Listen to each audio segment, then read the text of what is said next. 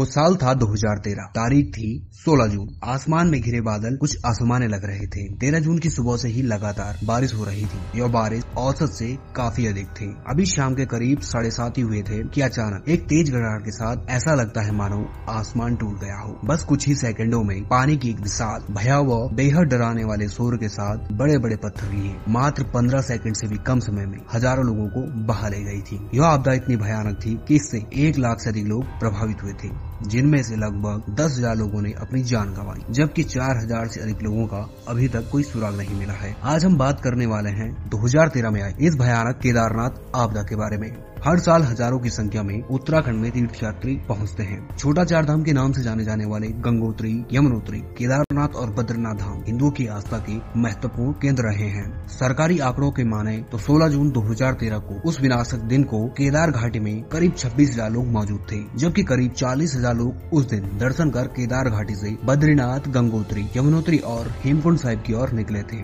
यानी कि उस दिन अगर वहाँ ये लोग रुके होते तो इस त्रासदी का रूप और भी भयावह और विनाशकारी होता। यह आंकड़ा तो बस सरकारी फाइलों में है। आँखों देखी बताने वाले लोग कहते हैं कि यह आपदा इससे कहीं अधिक भयानक और विनाशकारी थी। केदारनाथ घाटी में आई। इस भयानक आपदा के कारणों की बात करें तो लोग इस पर भिन्न भिन्न मत रखते हैं। कोई इसे धार्मिक आधार पर समझाता है तो कोई मानवीय गलतों का अंजाम बताता है। लेकिन वैज्ञानिकों की गहरी रिसर्च के बाद मालूम हुआ कि केदारनाथ मंदिर से तीन किलोमीटर की ऊंचाई पर स्थित चोराबाड़ी झील, जिसे गांधी सरोवर के नाम से भी जाना जाता है, में अप्रत्याशित ग्लेशियर ब्रश के कारण जमा हुए पानी के कारण केदारनाथ फ्लड आया था। वहीं धार्मिक आस्था रखने वाले इसे 330 मेगावाट श्रीनगर जल विद्युत परियोजना के कारण हिमालय की धात्री देवी, धारी देवी के मंदिर के साथ छेड़छाड़ करने का अंजाम बताते हैं। जबकि कुछ पर्यावरण प्रेमी और सामाजिक सरोकारों से जुड़े लोग इसे सरकारों की लापरवाही का नतीजा मानते हैं। वो इस बाबत तर्क देते हैं कि वर्ष 2000 से 2010 तक केदार घाटी के आसपास लगभग 45 बाँध बनाए गए थे, जबकि 119 अन्य बांधों को बनाए जाने की योजना थी। इसके अलावा पहाड़ी क्षेत्रों में विकास के नाम पर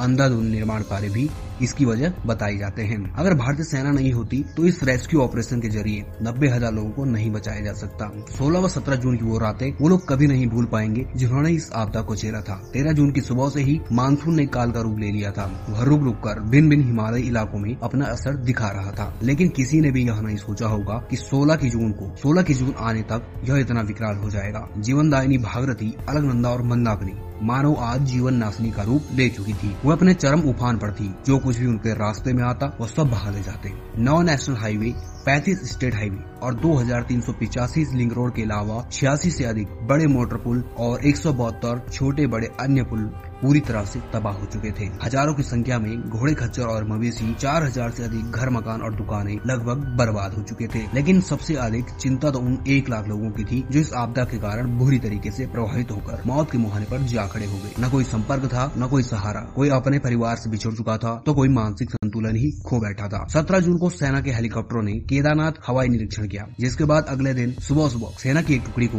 केदारनाथ पहुँचाया जाता है और ऑपरेशन और ऑपरेशन गंगा प्रहार के तहत पाँच हज़ार सैनिकों की तैनाती राहत और बचाव कार्य के लिए कर दी जाती है। साथ ही भारतीय वायुसेना के हेलीकॉप्टर एम आई सेवनटीन सहित मध्यम लिफ्ट हेलीकॉप्टरों को जौहरी ग्रांड हेलीपैड देहरादून पहुँचाया गया। सत्रह अठारह जून को भी मौसम कुछ ठीक नहीं रहा। रुक रुक कर बारिश होती रही, जिसके चलते सर्च ऑपरेशन में बहुत सी मुश्किलों का सामना करना पड़ रहा था, जिसके बाद सोलह जून को भारतीय सेना ने ऑपरेशन गंगा प्रहार को ऑपरेशन सूर्य होप में अपग्रेड करते हुए प्रभावित क्षेत्रों में सेना की ताकत को बढ़ा दिया। इस ऑपरेशन में आर्मी डाइजेस्टर रिस्पॉन्स यूनिट, जिसमें की infantry battalion, signal regiment engineering regiment advance dressing station और मेडिकल यूनिट के साथ साथ logistic and supply assess, special forces mountain troopers para troopers और आर्मी एविएशन फोर्स के तेरह हेलीकॉप्टर को शामिल किया गया था। बाद में इस ऑपरेशन में कुल विमानों की संख्या को तेरासी कर दिया जाता है, जिनमें से भारतीय वायुसेना के पैंतालीस, आर्मी के तेरह व स्टेट गवर्नमेंट द्वारा सिविल हेलीकॉप्टर जो हायर किए गए थे, उनकी संख्या पच्चीस थी। इन विमानों और हेलीकॉप्टर के यहाँ खराब मौसम और कोहरे के कारण ऑपरेशन को अंजाम देना किसी युद्ध क्षेत्र के अनुभव जैसा था। पच्चीस जून को खराब मौसम के बावजूद राहत और बचाव कार्य में जुड़े भारतीय वायुसेना का एक एम आई सेवनटीन हेलीकॉप्टर खराब दृश्य के कारण एक संकीर्ण घाटी में दुर्घटनाग्रस्त हो गया। इस घटना में पाँच वायुसेना के जवान, छह आईटीबीपी और नौ एनडीआरएफ के जवानों ने अपनी जान गंवाई। लेकिन इसके बावजूद भारतीय सेना ने अपना ऑपरेशन नहीं रोका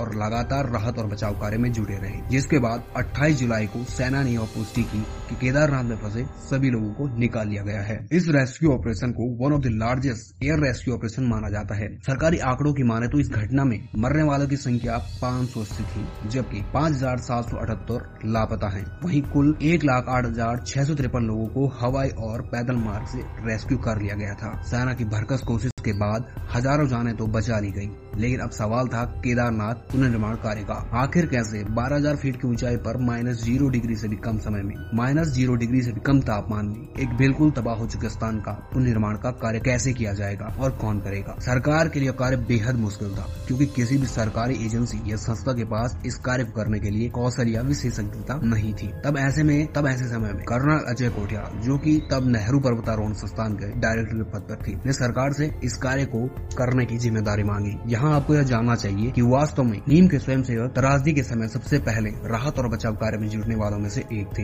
इन्होंने सैकड़ों लोगों की जान बचाई और बचाव और पुनर्निर्माण के कार्य में मदद की। 11 मार्च 2014 को सरकार ने आधिकारिक तौर पर 11 मार्च 2014 को सरकार ने आधिकारिक तौर पर केदारनाथ पुनर्निर्माण कार्य की ज़िम्मेदारी कर्नल अजय कोठियाल को सौंप दी। अजय कोठियाल ने 300 प्रशिक्षित पुरुषों की एक टीम के साथ केदारनाथ शहर के पुनर्निर्माण कार्य के लिए दिन रात एक कर दिया और रामबाड़ा से केदारनाथ मंदिर के बीच महत्वपूर्ण मार्ग का निर्माण करने में वो सफलता हासिल की। आखिर कैसे इतनी ऊंचाई पर अजय कोठियाल की टीम ने इस रिस्क से भरे ऑपरेशन को अंजाम दिया? क्या वजह थी कि कर्ण अजय कोठियाल कहीं रातों तक नहीं सो पाए? जानने के लिए बने रहिए। अगले पार्ट में हम आपके साथ इन्हीं तथ्यों के साथ फिर से मिलेंगे।